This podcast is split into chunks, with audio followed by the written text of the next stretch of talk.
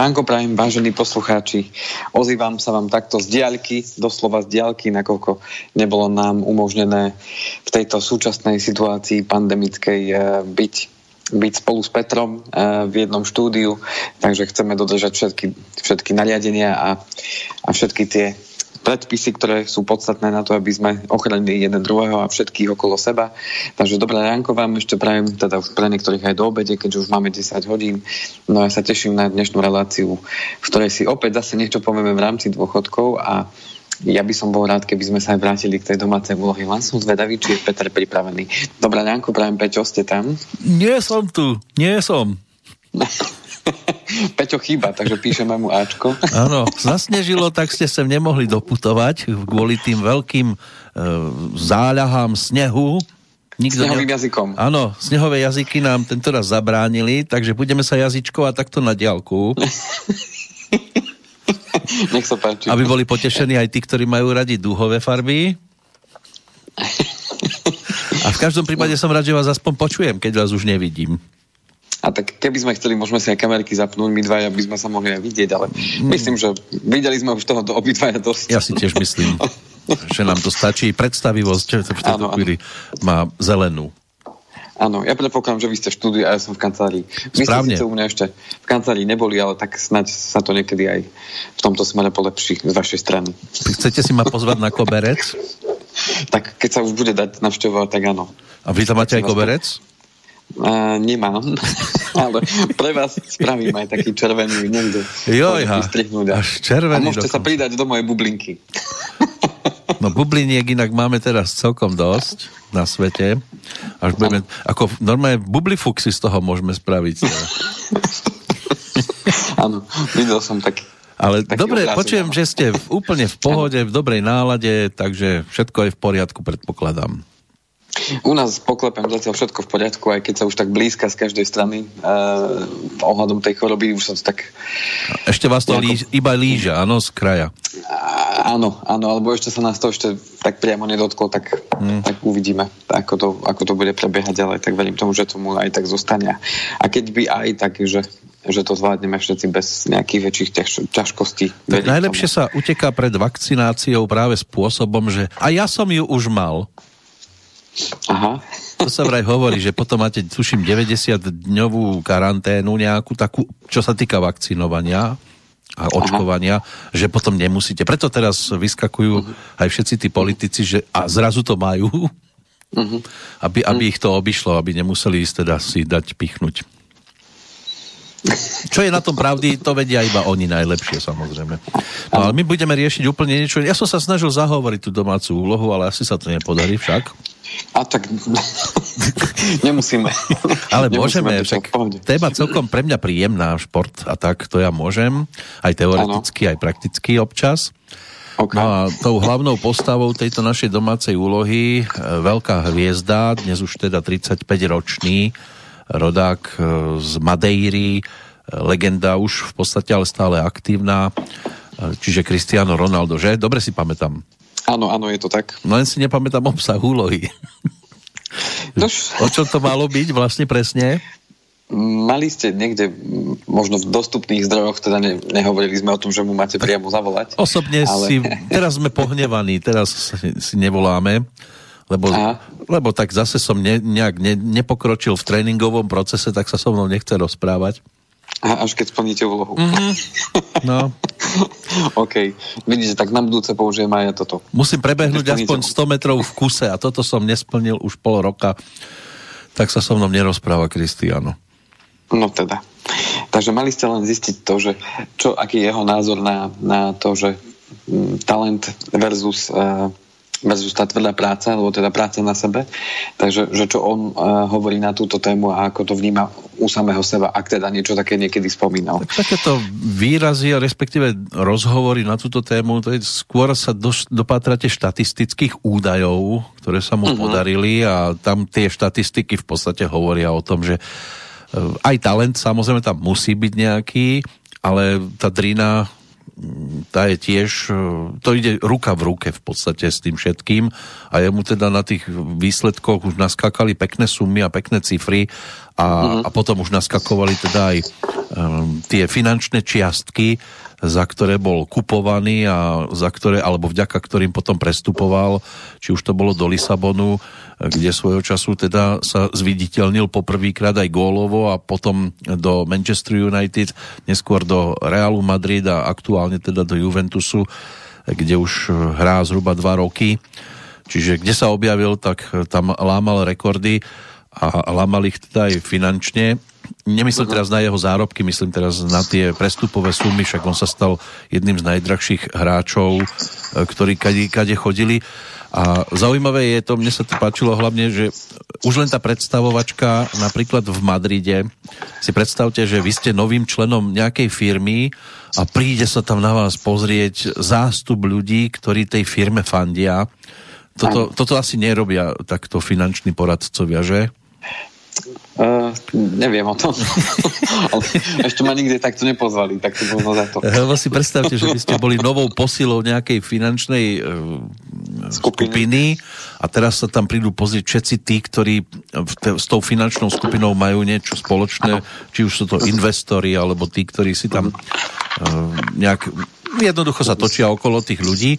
Tak uh, keď Cristiano Ronaldo prišiel do Madridu, tak len na tú prezentáciu sa prišlo pozrieť 80 tisíc ľudí, čím prekonal 25 rokov starý rekord, keď uh-huh. Diego Maradona prišiel do Neapola, tak tam prišlo 75 tisíc. Len na to, že vyšiel na to ihrisko, ukázal sa v drese toho týmu, tak len uh-huh. na toto sa prišlo pozrieť vtedy 75 tisíc a na Cristiana Ronalda ešte o 5 tisíc viac. To je neuveri- neuveriteľná vec, ktorá sa podarila. No a čo sa týka teda tých e, jeho štatistík, tak tie sú tiež teda veľa lebo však dať nejakých tých 654 e, gólov v 865 zápasoch, ktoré, uh-huh. ktoré som si teda dohľadal, tak to sú už naozaj krásne čísla a len v Reále napríklad nastúpil na 438 zápasov a dal 450 gólov, čiže viac ako gól na zápas. Uh-huh skúste byť takto úspešní. Vy, že idete za klientami a máte vždy 100% úspešnosť, že ich e, dokážete dostať k tomu, aby podpísali a oni boli samozrejme aj spokojní s tou zmluvou, ktorú podpíšu.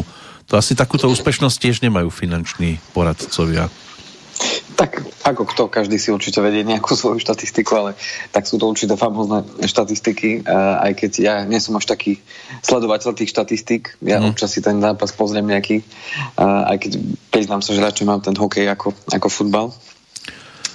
Ale ja som veľmi rád, že ste, že ste si teda aspoň takto spravili domácu úlohu, Peťo? No tak že viete, ste sa no, to pozreli.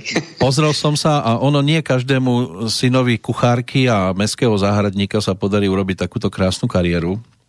Áno, aj to je veľmi dôležité, že teda e, z akého prostredia pochádza, pretože niekto by si možno pomyslel, že e, je to človek, ktorý futbalom vyrastal a že hádam tá no. futbalová kariéra sa až po pradeda a že on teda zobral to žezlo do ruky a pokračuje v ňom. No bývajú takéto ďalej. prípady, že oni už majú samozrejme vzor vo svojej rodine, aj keď nie je taký výrazný a že sa potom z uh-huh. takéhoto malého nenápadného chlapca stane veľká hviezda celosvetovo.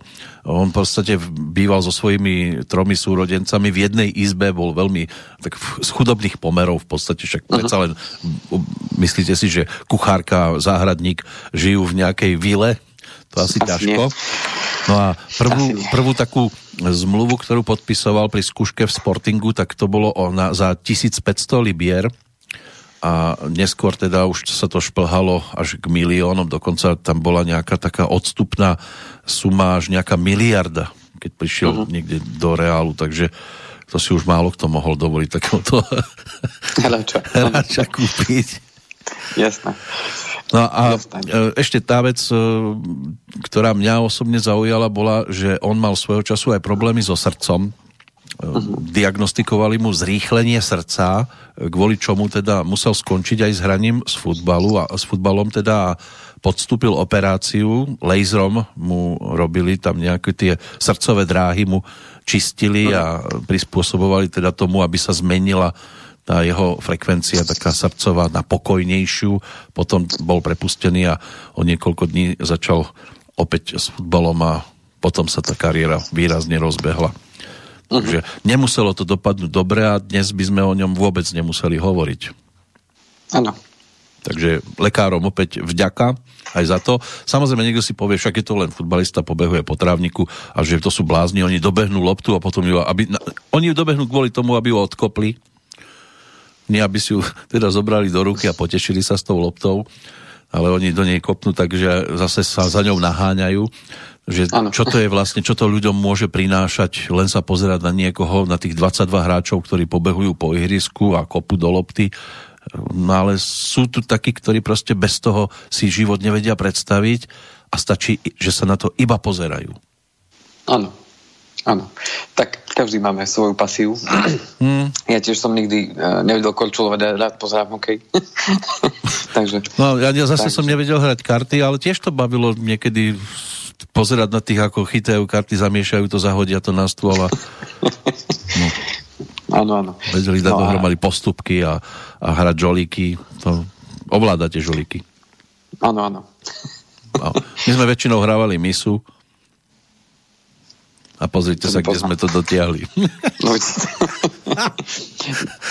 je, je pekný príklad práve tento Ronaldo, lebo však je to žijúca legenda, ako ste pekne povedali. A um, ja si dovolím teda tvrdiť, že, že to je práve ten hráč, ktorý ten talent podporil tou tvrdou drinou a určite nie je jediný a určite to, takýchto ľudí by sme nenašli len vo futbale, ale našli by sme ich v každom športe alebo keby sme to zobrali aj v každej oblasti života. No a ja som si vybral len takých troch z hodou okolností sú to všetko ženy. Tri ženy ste si vybrali naraz? Mm, áno, v tomto smere, v tejto domácej úlohe. Ja neviem, či môžeme aj menovať, aby sme nejakú skrytú reklamu tu niekomu nerobili, ale... Majú také nejaké hovoriť... aktivity, ktoré by mohli byť o, o reklame? Áno, lebo sú to podnikateľky, lebo my sme sa dohodli, že vy nájdete zo športu od ano. Ronaldovi a, a že ja nájdem teda z, z, z toho smeru podnikateľského. A však môžeme, ak, sa, ak im to nebude vadiť osobne, ja myslím, že by im to až tak veľmi nevadilo, ale by sa, a zase by to poslucháčom nevadilo, že je tam nejaká, nejaká reklama. No, ja ale idete spomínať také... ženy úspešné zo Slovenska alebo áno. zo zahraničia? Zo Slovenska. Zo Slovenska. Zo Slovenska. A ja si myslím, že by sme ich mohli pochváliť, ak je to pochvala. Ja si myslím, že si tú pochvalu zaslúžia. Uh, tak jednu, jednu prvú pani, ktorú som našiel, tak uh, našiel som pani Janu Roziakovú, uh-huh. ktorá, má, ktorá má teda uh, svoju farmu a predstavte si, že jej príbeh je celkom taký zaujímavý. Jednoducho jedného dňa sa rozhodla, že má uh, už dosť tej kancelárskej práce a rozhodla sa, že sa, sa vráti dá sa povedať, ku koreňom a za, zaopatrili si spolu s manželom prvú kravičku a, a dnes je z toho uh, úspešná farma, ktorá uh, chová aj ovce, robia vlastnú vlnu, ktorú aj farbia. A následne uh, riešia všetko, čo sa riešilo kedysi na farme a je to naozaj e, úspešná farma tu nedaleko od nás, práve mm. pri zvolení. Inak začínate to celkom zaujímavo, lebo Jana Roziaková je aj futbalistka, takže celkom dobrý mostík. No, nech sa páči.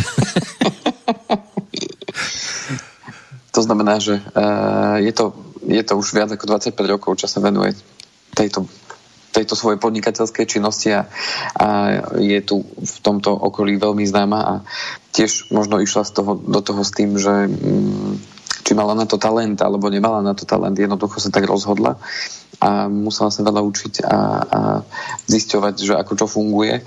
Mm.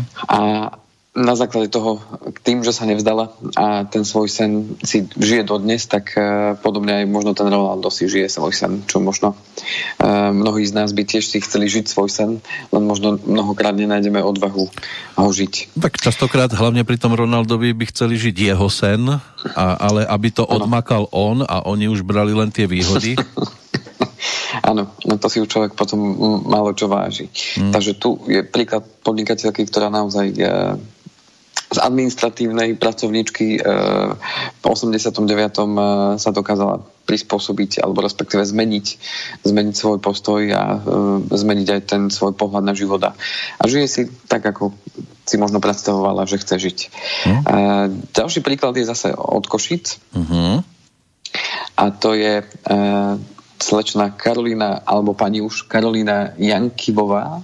A ty si predstavte, o nich som nepočul, ale potom, keď som si o tom trošku čítal, tak sa mi marí, že som niekde ten názov tej, tej spoločnosti za, zachytil a volá sa to, že Jankiv Siblings.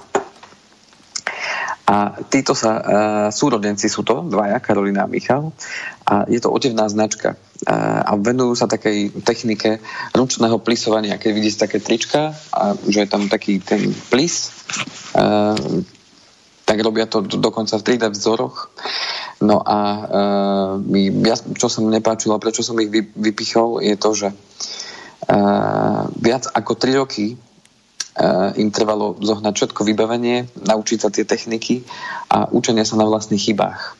Um, kým, kým to vy, profilovali a vyšpecifikovali do takej, do takej formy, ako je to dnes. To znamená, že všetko, čo sa tvorí, z toho vyplýva mne zase, že všetko, čo, všetko dobré, čo sa tvorí, tak sa tvorí určite e, nie za, jeden, za jednu noc. Možno hmm. ten nápad príde, možno v jeden okamih.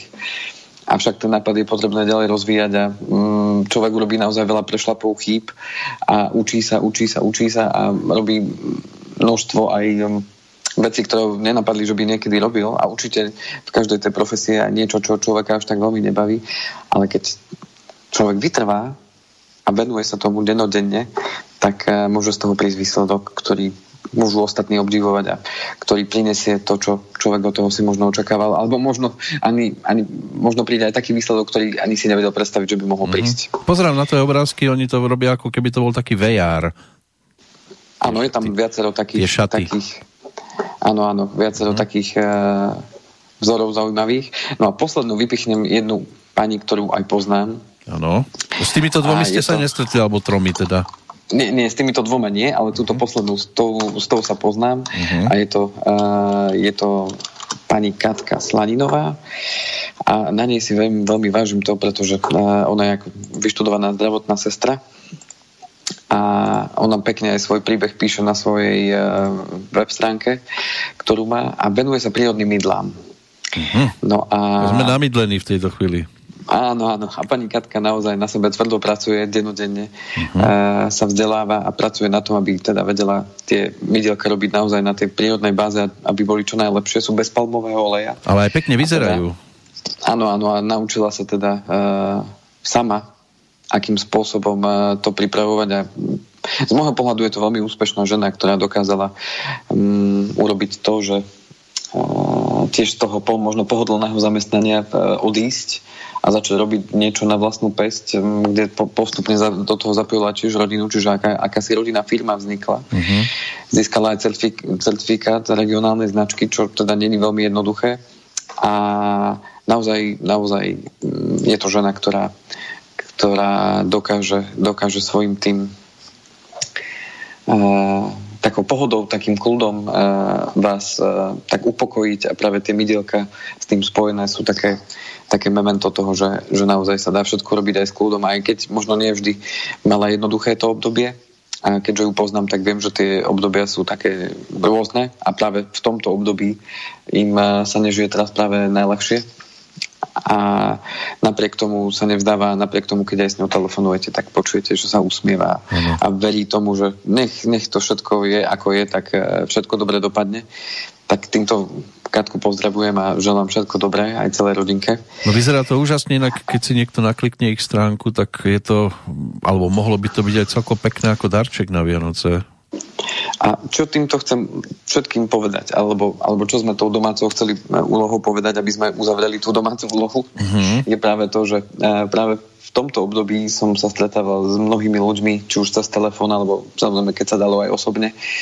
A mnohí e, boli na tom tak, že um, aj, aj by mali niečo, čomu by sa chceli venovať. Aj sú v niečom naozaj dobrí, majú nejaký ten svoj talent, lebo každý z nás ho má. Avšak ako keby uh, tá situácia, ktorá prišla, im napriek tomu nedovolovala uh, uskutočniť možno ten svoj sen, alebo to robia uh, tak v tichosti, aby o tom možno nikto až tak nevedel, hoci by si zaslúžili tú pozornosť, avšak z nejakého dôvodu ako keby sa snažia ešte to v sebe tak potláčať a stále sa venovať teda niečomu, čo čo podľa nich je dôležité, aby mohli zarobiť peniaze, aby mohli teda fungovať a napriek tomu ten svoj talent ešte nedokážu prejaviť a v tom vidím a to vidíme každý okolo seba a tá domáca úloha, ktorú sme si robili, bola práve o tom, že áno, je super, keď má človek talent, ale dôležité je, aby sme sa tomu venovali a rozvíjali to, čo nás baví.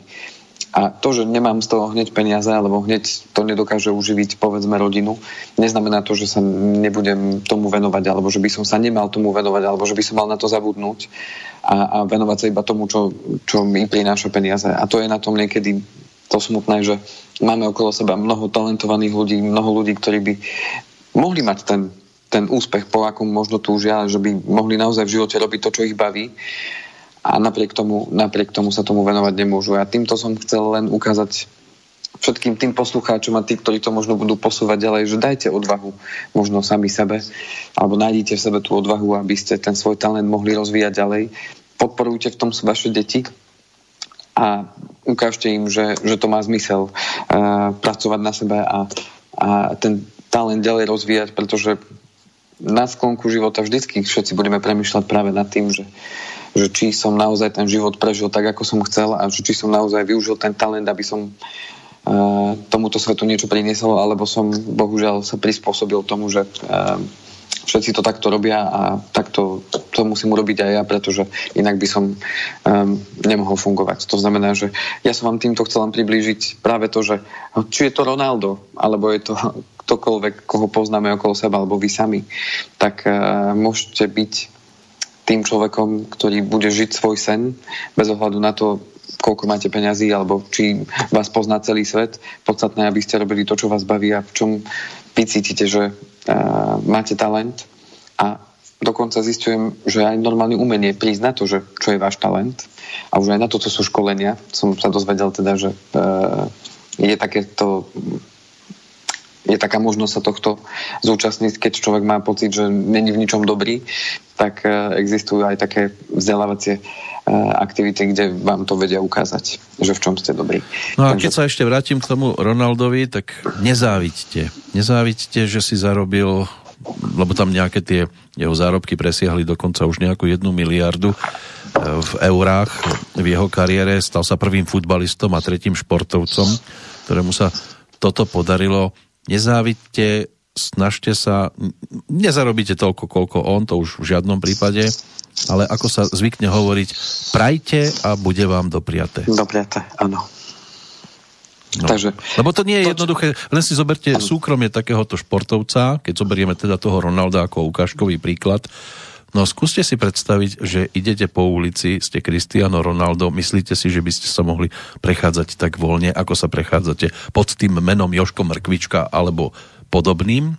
No asi v žiadnom prípade. Stačila jedna taká jeden taký malý videoklip bol, kde Cristiano Ronaldo sa prezliekol za takmer bezdomovca, dali mu brúško, masku, nejaké fúziky a kopal si loptu na námestí a nikto si ho ani nevšimol až do chvíle, než teda pri takom malom chlapcovi odhalil svoju identitu a potom už boli mobily, všetci ľudia okolo cvakali Kristiano, Kristiano a už bolo po súkromí. Uh-huh. No a to je tá daň za to, že ste úspešní a, a, a prípadne, že sa dostanete aj k nejakým takýmto väčším finančným čiastkam, že v podstate sa neprejdete. Aj Michael Jackson mal tieto problémy svojho času, že keď išiel niečo si nakupovať, tak v podstate musel poprosiť, aby bol zavretý ten obchod, kde si chcel niečo kúpiť, lebo by si inak nenakúpil. Uh-huh. To je už každá, aj, aj každá. pán Kovalčík, keď ide nakupovať, tak musia zatvoriť. to ešte nie, Bohu. Ani pred nosom, našťastie. Tak, tak nie. Takže v tomto, v, tomto, v tomto ešte nie som tak ďaleko, ani, ani moja túžba. Tam ale si predstavte takú situáciu, Takže... že nemôžete vôbec výsť von, tmavé okna na aute, aby nikto nevidel, že to ste práve vy. Boli to strašný život. Neviem, neviem. Neviem si to predstaviť, ani, ani som nikdy potom netúžil. Takže Súkromné lietadlo, lebo, lebo túžia, be, tak... bežne by ste cestovať nemohli len súkromným lietadlom. Závisť si treba zaslúžiť, tak povedal jeden, jeden, jeden klasik. E, takže o tom to celé je. Podstata je tá, že e, každý nech, nech dostane to, čo si nie že zaslúžila to, čo si vytvorí a každému je dobré toho, koľko si on sám pripustí, takže aj to je veľmi podstatné si uvedomiť, takže, takže tak. No ale čo budeme rozoberať teda v tých zvyšných minútkach? V tých zvyšných minútkach sa budeme venovať tej téme, ktorú sme teda dali. Ne, nečakal som, že až túto 25 minút zastrávime domácu úlohou. Ale, Chcete prestávku medzi tým, alebo to neoddelíme? Môžeme, môžeme to predeliť, predeliť samozrejme mm-hmm. na nejakou pesničku. Dúfam, že ste dačo vybrali vhodné. Vianočné, na čo už teraz? Vianočné si dáme. Dáme si Vianočné? No, mm-hmm. tak teda, dajme Vianočné. No a potom budeme už pri novej téme.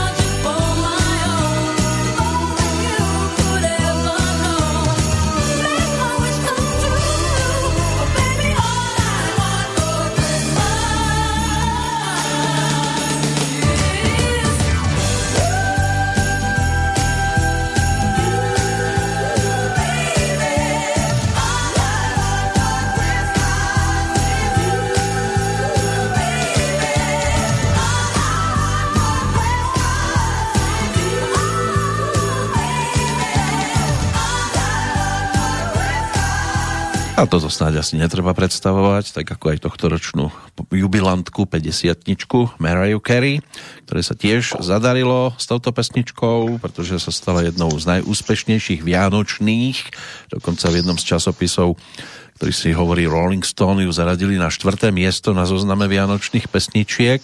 Taký prázdninový štandard ju nazvali a predalo sa viac ako 14 miliónov kópií singlu a stala sa tak teda najúspešnejšou skladbou, najpredávanejším singlom všetkých čias a len do roku 2013 zarobila 50 miliónov dolárov svojej interpretke, ktorá inak uh-huh. celkom to dokáže vysoko naťahať, lebo používa taký ten register piatich oktáv, aj keď nie je teda speváčkou, že ktorá má najväčší hlasový rozsah, to sa stala uh, teraz 40-ročná Georgia Brown, tá je zaradená na prvé miesto pred Mariah Carey, Celine Dion, Whitney Houston, ale za čo ju chytajú, keď vysoko, zaspievať vysoko, to, to vám teda neprezradím. To už. to, to musí byť iné, keď vám to vedľa, vedľa ucha spustí taký vysoký ano. tón. No ale toto je Vianočná pesnička, jedna z takých tých už štandardných, už 26 rokov vám toto znie a každý rok sa to objavuje. A celkom a príjemné snáď aj teraz, nie? A že skade mi je to známe. Že? Ale... Ja som vám to nespieval ešte. Pekne. Ale ak budete chcieť, tak keď sa vypnú mikrofóny, ja vám to dám.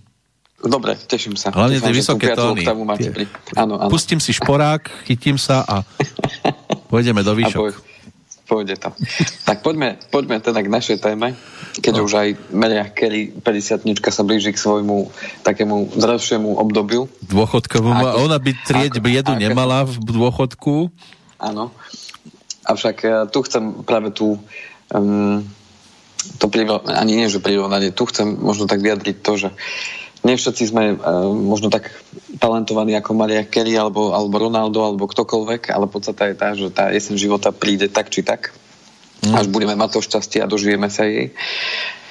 Uh, a podstatné je práve to, že uh, pokiaľ nie sme naozaj dneska týchto štatistikách ako Ronaldo alebo Maria Kerry alebo ktokoľvek takýto úspešný, ktorý dokážu z jednou piesňou zarobiť 50 miliónov, mm. a, tak pokiaľ ešte v takejto uh, štatistike nie sme v tých popredných priečkách, tak potrebujeme na ten dôchodok myslieť, dá sa povedať, od začiatku, odkedy začneme pracovať. Áno, a držať sa hesla, že co když neumřu? A presne tak. Áno, to heslo s nami už je niekoľko rokov. No a, a poďme si povedať o pár zmenách v dôchodkovom systéme v našej krajine. A v ja náš som... prospech, alebo ani nie? Je to, to nechám na zváženie už samozrejme Dobre. poslucháčov, ale neboli tam nejaké zásadné také veci, ktorými by som ja až tak až tak nesúhlasil, len sám som zvedavý, že ako dlho to vydrží a či, či sa to teda podarí e, aj naozaj posunúť do tej praktickej roviny, lebo zatiaľ sú to len uh, určité rámce, v ktorých sa budú ešte uh, robiť rôzne dohody. Ale toto je práve to, čo začína si už aj táto vláda uvedomovať a to, že uh, je potrebné s tým dôchodkovým systémom niečo robiť. Či toto budú práve tie prvé kročiky, ktoré budú znamenať tú, takú väčšiu zmenu, to uvidíme. A to bude závisieť práve od tých dohôd, ktoré budú vedieť vo vláde spraviť medzi sebou, aby teda každý bol spokojný aj v rámci tej politickej uh, roviny a samozrejme, aby to, aby to malo aj um, zmysel pre ľudí. O čom to bude? Bude to práve o tom, že um, vláda sa dohodla na zmene ústavných zákonov týkajúcich sa dôchodku. A uh, v podstate sú to také tri základné, respektíve štyri základné body, na ktorých sa teda dohody, ktoré pôjdu teda do ústavy. A prvým bodom je to, že človek si bude môcť zvoliť aj tzv. Eh, individuálny eh, dôchodok a to, že už bude môcť eh, po odpracovaných 40 rokoch požiadať o starobný dôchodok. Čiže bude môcť zvoliť si, či pôjde podľa veku, to znamená, dôchodkový strop sa nemení, to znamená, že to je tá, ten druhý bod, bod, že stále zostáva strop 64 rokov, ten sa nebude zvyšovať, Avšak pribudne ďalšia možnosť, že ten, kto bude mať už odpracovaných 40 rokov a nemá ešte dovršený vek tých 64, bude môcť už požiadať o starobný dôchodok. Čiže príklad, keď niekto začne robiť, e, ja neviem, v 18, alebo skončí povedzme e, v škole skôr, alebo mu tak jednoducho vychádzajú roky a hneď začne pracovať, tak povedzme, keď by mal to šťastie, že bude pracovať naozaj od 18, 40 rokov, tak 58 povedzme, už by mohol požiadať o dôchodok, hoci ešte nemá tých 64 rokov. Uh-huh. To znamená, že to je taká prvá zásadná zmena. No a oni mu to budú vyplácať už aj od tej 58 Áno, áno. Samozrejme, Ale môže chodiť popri tom aj do práce? Mm, aj dnes dôchodcovia chodia do práce. No, chodia, no. To znamená, že... Ale keby znamená, chceli že... výrazne skôr, tak či to nebude problém, že že aj dôchodok, aj práca, alebo až od tej 64 by to nebol problém? Myslím, že bude mať nárok na ten dôchodok od toho, ako to bolo prezentované, samozrejme ešte to nemáme e, e, účinné, bude to účinné až od 1.1.2023 a dovtedy, dovtedy sa ešte budú e, robiť rôzne podľa mňa konsenzy v rámci tých jednotlivých vládnych strán a opozície samozrejme, pretože ešte toto je niečo, čo momentálne je nejaký rámec, ktorý dajú do ústavy, ale to číslo sa môže zmeniť. Možno to bude 39 rokov a možno to bude vek 65 rokov, nakoniec na ktorom sa dohodnú. Aspoň takto to prezentoval pán Krajniak v relácii, ktorú som teda videl e, v rámci televízie, teatri myslím. A potom boli na, na Margo toho písané aj rôzne články. E, čiže prvý krok alebo teda prvá, prvá, prvý rámec je teda to, že bude môcť človek odísť aj skôr do dôchodku, respektíve po odpracovaných tých rokoch. A druhá vec, dôchodkový strop sa nemení. A tretia, nikto nemôže byť diskriminovaný na základe toho, že má alebo nemá deti. Tak som to pochopil z toho e, rozprávania. To znamená, že e, chcú podporiť práve tých, ktorí e, mali ten, e, mali ten, e, to šťastie, že majú deti Uh-huh. A tým pádom sa nemohli tak venovať kariére, povedzme, a nemohli, nemohli mm, sa venovať toľko tej práci a tým pádom nemohli toľko, toľko od, odviesť do toho spoločného sociálneho systému, lebo všetci vieme, ako to funguje, že teda z odvodu idú peniaze do sociálnej poisťovne a zo sociálnej poisťovne sú vyplácané dnešným dôchodcom, tak zaviedli takú možnosť v rámci, v rámci ústavy a to, že bude možné rodičom prispievať z odvodov alebo z daní alebo aj aj. Tak som to pochopil z tej relácie, ktorú som videl. To znamená tzv. rodičovský bonus budú môcť tí, ktorí sú dnes zamestnaní, vyplácať svojim rodičom prostredníctvom odvodov a prostredníctvom uh, tých daní, ktoré, ktoré teda platia.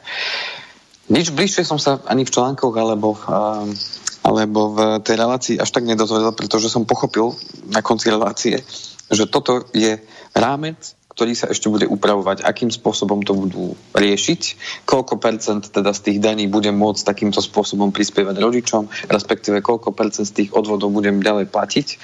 Boli tam samozrejme aj otázky, že ako to bude celé fungovať, keď raz to budem dávať priamo svojim rodičom a nepôjde všetok odvod do tej sociálnej poisťovne, že či mne to potom nebude na tom dôchodku chýbať, respektíve ako to bude fungovať celé. Čiže ja si viem predstaviť, že takéto niečo by fungovať mohlo. Otázka je, že či je to dlhodobo udržateľné. A toto bola tá štvrtá vec, ktorú si oni tak dohodli, že určite chcú zachovať udržateľnosť a, dlhodobosť toho systému a toho, tých verejných financií a toho dôchodkovej systému ako takého. To znamená, že chcú to pripraviť takým spôsobom, aby to bolo dlhodobo udržateľné. Samozrejme, toto sú zatiaľ slova, ktoré majú viesť potom k činom. Čiže je tu nejaká myšlienka, už bola vyslovená, pôjde do zákona ústavného a následne sa bude vykonávať a otázka bude tá, na čom sa budú vedieť dohodnúť a akým spôsobom to bude naozaj môcť byť funkčné. Že naozaj deti budú môcť prispievať svojim rodičom, čo to bude znamenať vo vzťahu k tomu rodičovi, že aký bude mať nárok na ten dôchodok. Či sa to bude týkať už aj rodičov, ktorí už sú na dôchodku, alebo ktorí až po tom roku 2023 pôjdu na dôchodok. Toto boli práve otázky, ktoré tam aj boli položené, ale neboli až tak celkom zodpovedané. Eh, aspoň v tej miere, že by som vedel povedať áno, tak od roku 2023 tí, ktorí máte rodičov, ktorí poberajú dôchodok, tiež sa budete im môcť posielať uh, vo forme uh, odpočtu zdaní alebo respektíve z odvodov vaše vaše peniaze. A tým pádom im prilepšíte na dôchodok. Sám som zvedavý, aký bude vyzerať ten naozaj uh, reálny koncept, ako to bude celé fungovať aj v číslach, aby sme si to mohli uh, teda spolu prejsť a uh, či sa na to budeme tešiť alebo nie, no uvidíme. V každom prípade uh, je to niečo, čo už začína mať nejakú kontúru toho, že už by to mohla byť nejaká zmena, ktorá by mohla byť do budúcna zaujímavá a je to niečo, čo môže naozaj ľuďom pomôcť. Takže hovoríte, boli... hovoríte o tom dosť kladne, takže to vyzerá, že to vítate, takúto, takýto systém. Ako vravím, zatiaľ z toho, čo bolo povedané, to vyzerá zaujímavo vo vzťahu k tomu, že um, naozaj tie dôchodky, ktoré sú u viac, viacdetných uh, mamičiek, tak to poviem, lebo väčšinou tá žena zostáva s tými deťmi doma. Uh, to znamená, že ten dôchodok je výrazne nižší u tých, ktorí majú viac detí. Áno.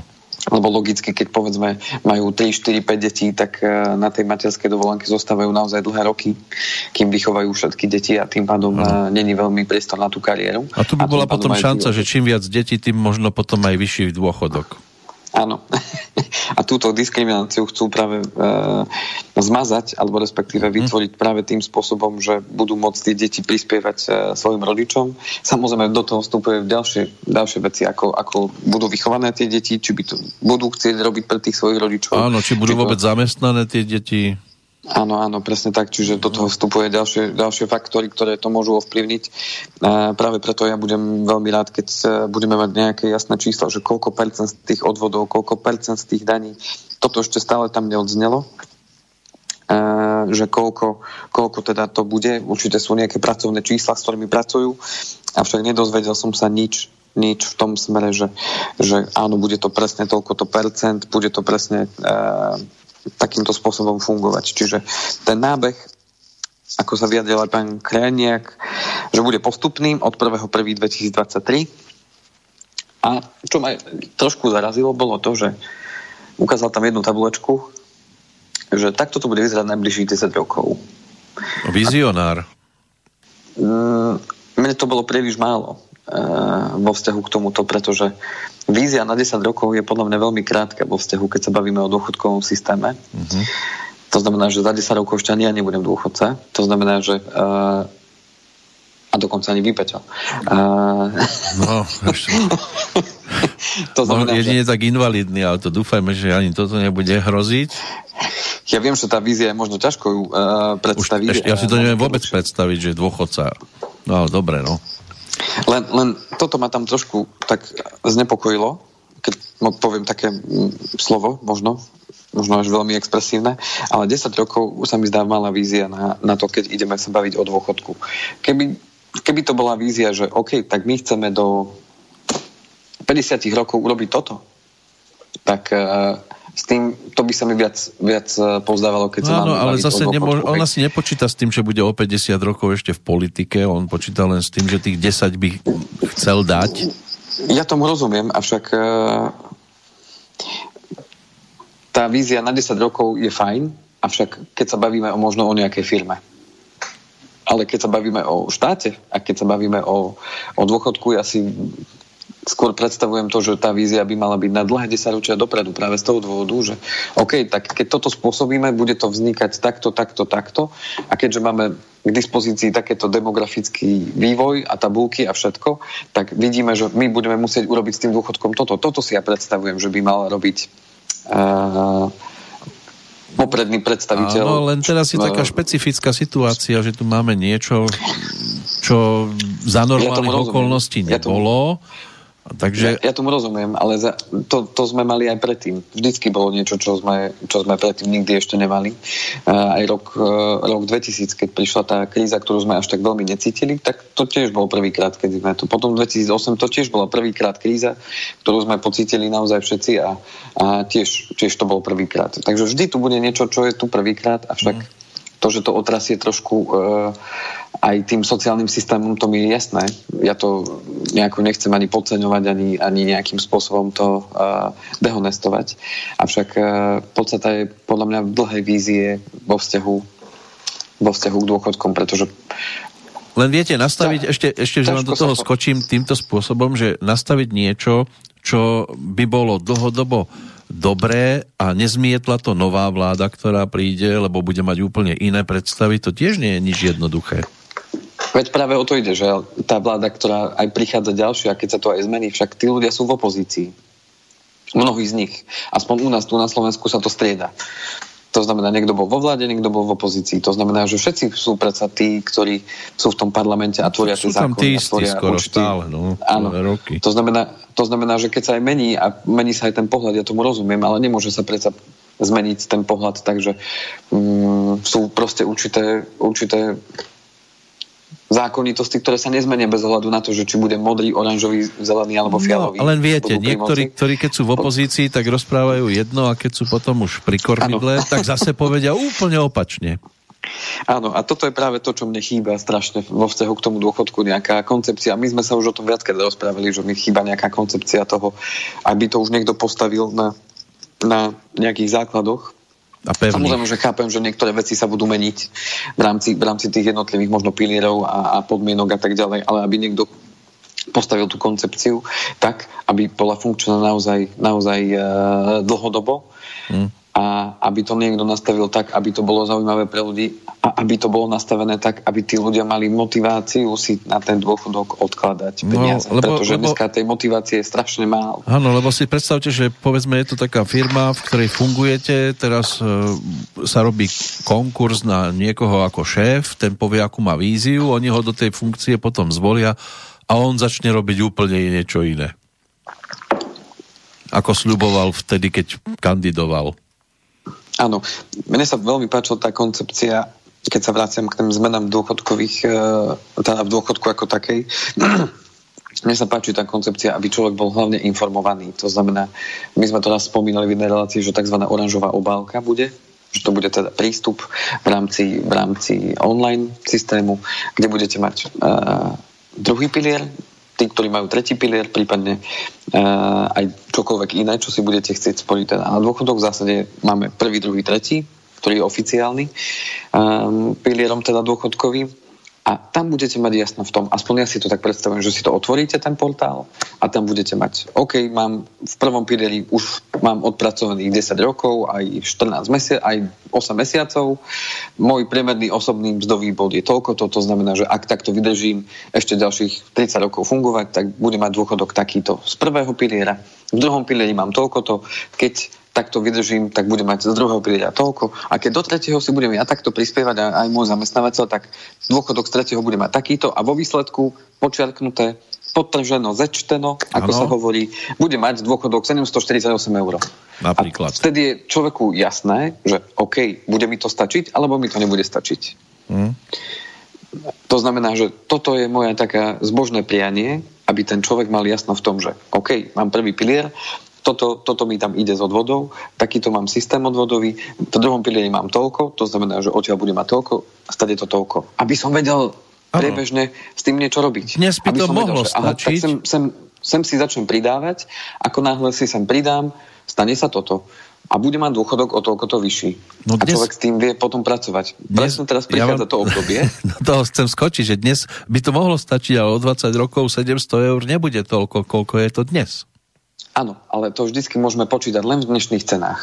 Samozrejme, je to o tom, že aj tie kalkulačky, napríklad, ktoré máme my, tak uh, k dispozícii a ktoré pre nás vytvorili teda naozaj ľudia um, zo Slovenskej akadémie vied pracovali práve s, s našimi ITčkármi, aby to dali všetko dokopy, všetky tie možné faktory, ktoré to môžu ovplyvňovať a ale vždy sa bavím aj s mojimi klientami o tom, že v dnešných cenách sa môžeme baviť. Ja neviem, koľko bude stať maslo o, o 20 rokov, ale viem, viem, koľko stojí dnes a viem, aké sú životné náklady v pomere k vašim príjmom. To znamená, že ak budeme s týmto počítať, že vaše životné náklady budú v nejakom pomere, že určité percento z vašich príjmov, tak keď sa vaše príjmy znížia o polovicu, koľko percent potom budú tie životné náklady z vášho príjmu? O tomto sa nemôžeme rozprávať. Ja neviem naozaj, koľko to bude v budúcnosti, ale keď viem, že toľko to sú vaše výdavky nutné na žitie, aby ste len prežili. Nie to, že si ešte idete niekam užiť. Mm. Či už cestovanie, alebo, alebo to, že si doprajete mm, ja neviem, kúpel alebo čokoľvek. To znamená, že toto, toto je práve to, o čom sa dneska môžem už s ľuďmi rozprávať, bez ohľadu na to, aby som vedel, že aká cena bude za, za, za elektriku alebo za, za maslo alebo za bývanie. Podstata je tá, že keď máme informácie o tom, že ako je to dnes a čo môžem očakávať v tej budúcnosti, tak s tým viem dnes niečo robiť. A už bude neskoro keď budem vedieť, aká bude cena masla v tom období, keď pôjdem na dôchodok, pretože už to bude mať tak blízko k tomu dôchodku, že jednoducho už, už to už nič. No, už to nezachránite. Tak. A práve preto je dôležitá tá, tá komunikácia už dnes. To je to isté, ako dneska rozprávame našim deťom, že aby chodili do školy, učili sa, lebo, lebo bude to pre nich základ na to, aby si mohli vybrať profesiu alebo aby mohli v živote robiť to, čo ich baví. povedzme, hej. A dneska to dieťa ale nechápe, že prečo sa musí učiť e, písať, čítať a tak ďalej, alebo riešiť matematické príklady, ktoré ho nebavia keď on sa nechce baviť tou matematikou, ale my vieme, že to je nejaký základ, ktorý potrebuje mať.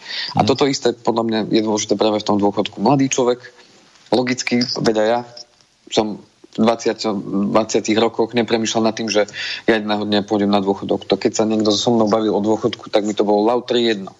To isté, keď som bol na vysokej škole a prišla za mnou kamarátka a povedala, že počúvaj, dôchodková reforma, druhý pilier, začal mi to vysvetľovať. Mne to bolo lauta fuk, lebo ja som vtedy pracoval akurát tak brigádnicky a mne to bolo úplne jedno, čo bude o 40 rokov. Ale dnes už viem, a ja to tým aj mladým ľuďom hovorím, že dnes sa poďme rozprávať o vašom dôchodku, pretože to je dôležité. A to je to isté, ako je dôležité e, sa učiť, písať, čítať, počítať, na tej základnej škole, ako, ako dnes sa s mladými ľuďmi rozprávať, že základom je, aby ty si začal hneď si odkladať na ten dôchodok, keď máš z čoho a hneď ako začneš pracovať, pretože to je dôležité. A jednoducho, keď e, to tým ľuďom sa povie, že takto to máš urobiť a preto to je to dôležité. Nie všetci to hneď budú chápať, ale postupom času o 10, o 15, o 20 rokov to bude úplne pre všetkých prirodzené, že mladí ľudia to budú robiť bez toho, aby im to niekto hovoril. A v tom budú súvisieť aj tie zmeny v rámci druhého piliera, ktoré už budú súvisieť práve ako keby s tým, s tou celou mm, zmenou v rámci dôchodkového uh, systému, že ten druhý pilier chcú tiež nejako zadefinovať do ústavy, sa netvrdili ako, aby sa s tým nemohlo nejako veľmi manipulovať, tak ako sa manipuluje doteraz. Uh, určite vieme, že sa nebudú chcieť dotýkať zmien v investičnej stratégii, pretože to bol jeden pracovný návrh, že budú nejakým spôsobom ovplyvňovať alebo nútiť ľudí, aby išli do tých rizikovejších stratégií. E, to aj v tej relácii pekne odznelo, že teda do toho sa pliesť klientom nebudú, že to sa klienti sami rozhodnú, kam budú investovať tie prostriedky v druhom pilieri alebo treťom. A e, pracuje sa práve aj s tým, aby e, ľudia, ktorí budú e, v druhom pilieri, mohli aj vstúpiť, aj vystúpiť. To ešte odznelo v tej, v tej relácii, že pracujú teda na tom, aby ten, kto vstúpi do druhého piliera, tak dnes vystúpiť nevie. Preto bol štyrikrát ten druhý pilier otvorený a uh, ľudia z neho vystupovali a uh, niektorí potom zase naspäť vstúpili, keď, urobili, uh, keď zistili, že, že to nebol celkom rozumný krok. Tak teraz chcú urobiť práve to, aby ten človek mohol z toho druhého piliera vystúpiť, keď sa rozhodne. Uh-huh. To znamená, že otázka je tá, ako to dajú do toho nejakého vykonávacieho zákonu, alebo akým spôsobom to bude naozaj funkčné a či tí ľudia naozaj budú informovaní naozaj objektívne, pretože dovolím si tvrdiť, že zo strany štátu v tom v roku 2014, keď tak hromadne najviac ľudí vystúpilo, viackrát sme to už v reláciách spomínali, tak nemyslím, že to bolo objektívne informovanie, pretože tam bolo 10 dôvodov, ja si, ja si ešte pamätám, aj to mám možno niekde odložené, ten list, ktorý chodil zo sociálnej poisťovne a kde bolo napísané, že 10 dôvodov, prečo nebyť v druhom pilieri. A o pol roka na to, ako ľudí e, doslova vyštvali odtiaľ, tým, že vyvolali v nich obavu a strach, že naozaj ten druhý pilier je na nič, tak keď do sociálnej poisťovne jednorazovo prišlo 550 miliónov eur a títo ľudia, ich počet je naozaj, nepamätám, koľko ľudí vtedy vystúpilo, tak o pol roka na to pán Richter, minister práce sociálnych vecí a rodiny vyhlásil, no ľudia si musia uvedomiť, že na dôchodky nebude a že si musia sporiť. Takže na jednu stranu pol roka predtým nám povedali, že treba vystúpiť z druhého piliera, že my sa o vás postaráme, lebo prvý pilier je, je super a, a je garantovaný a tak ďalej. A bolo 10 dôvodov, prečo vystúpiť z druhého piliera a o pol roka na to, ako sa to uzavrelo, tak uh, potom v januárovom príhovore bolo ľudia, dôchodky si musíte nasporiť, lebo my na ne mať nebudeme. Tak no to, to, je, to, to je to, že tam nikto neberie zodpovednosť za tie svoje kroky, ktoré predtým urobí. No a tu, a tu dúfam teda, a to si teda verím tomu, že odsledujeme spolu, že, že dnes je tu komunikované niečo takéto, že áno, budú takéto zmeny a chceme, aby to viedlo k dlhodobej udržateľnosti a tak ďalej, tak som veľmi zvedavý, ako sa bude komunikovať práve tá tá časť e, toho druhého, tretieho piliera, samozrejme aj toho prvého v rámci tých, tých zmien, ktoré chcú urobiť. Aby sme si to teda zopakovali, takže ten rodičovský bonus,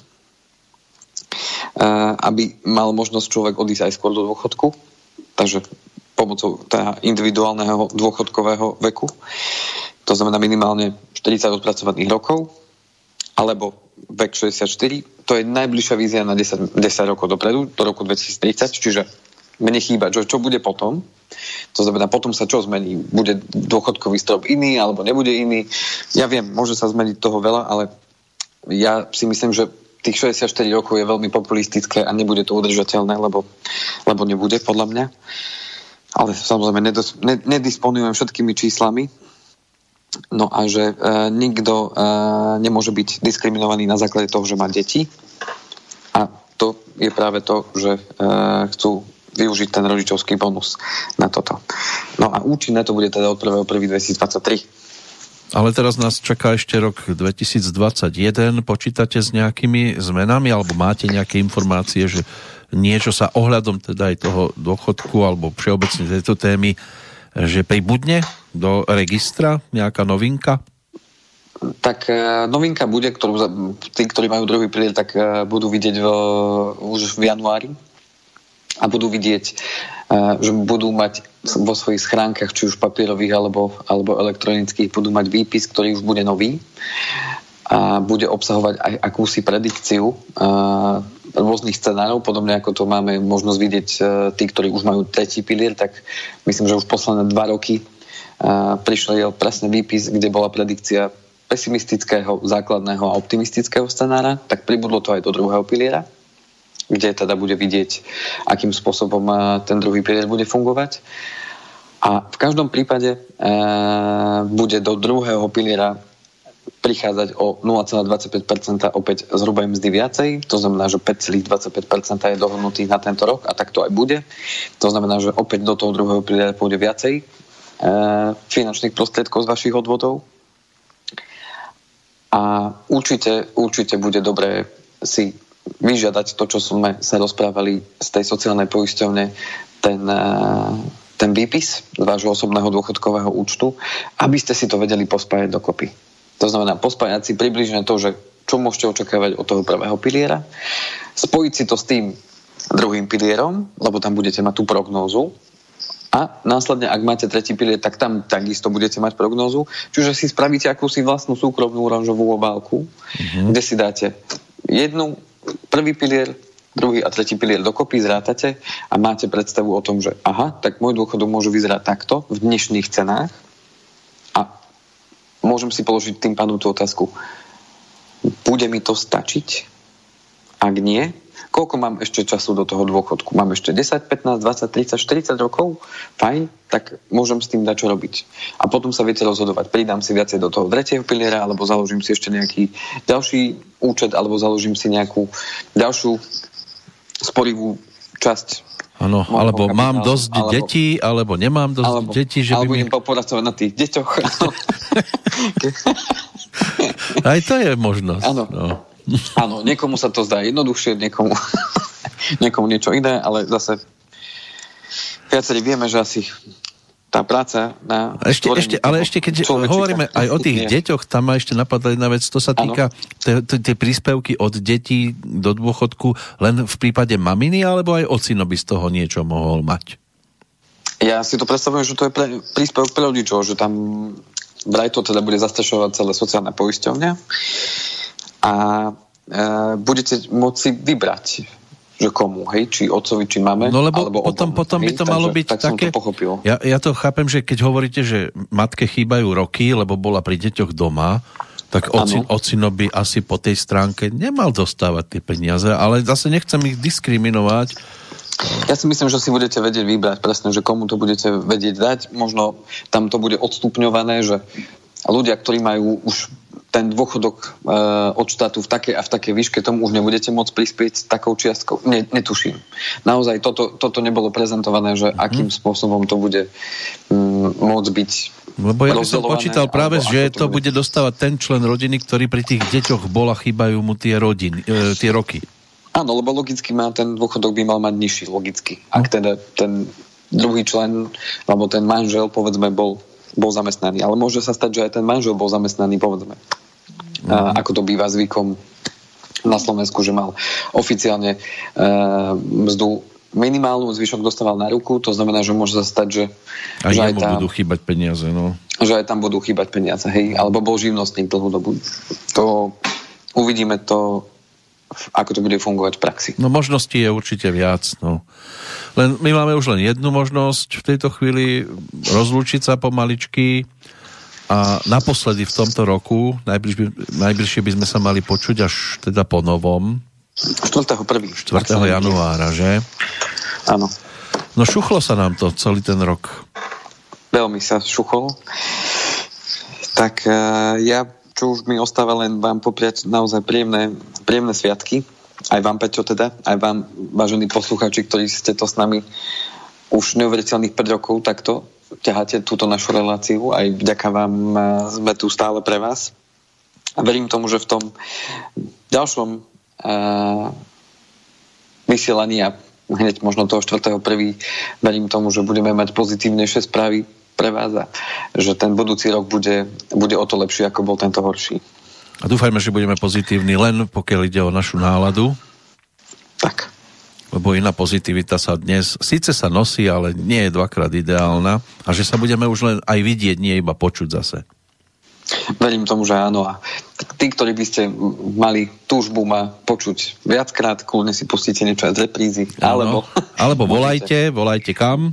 Môžete volať na 0917232450 prípadne môžete písať na e-mail kovalcik andrej.ovbmail.eu Budeme vďační za vaše postrehy, námety, príbehy, eh, postrehy z toho, čo ste vy zachytili a to, čo možno vy by ste chceli mať zodpovedané. Veľmi rád sa k tomu vrátim a rád vám pomôžem aj na diálku. Tak si Andrej hlavne oddychnite počas Vianoc. Treba načerpať nové sily, novú energiu do nového roku a ja sa budem tešiť zase aj toho 4. januára podobne aj ja veľmi a dúfam, že sa budeme teda môcť vidieť a že to nebude takto na sucho. Takže šťastné, veselé, pokojné a v novom roku veľa zdravia, šťastia a pohody vám želáme takto s Andrejom Kovalčíkom a tešíme sa pri ďalších finančných e, reláciách opäť do počutia. Do počutia, priatelia.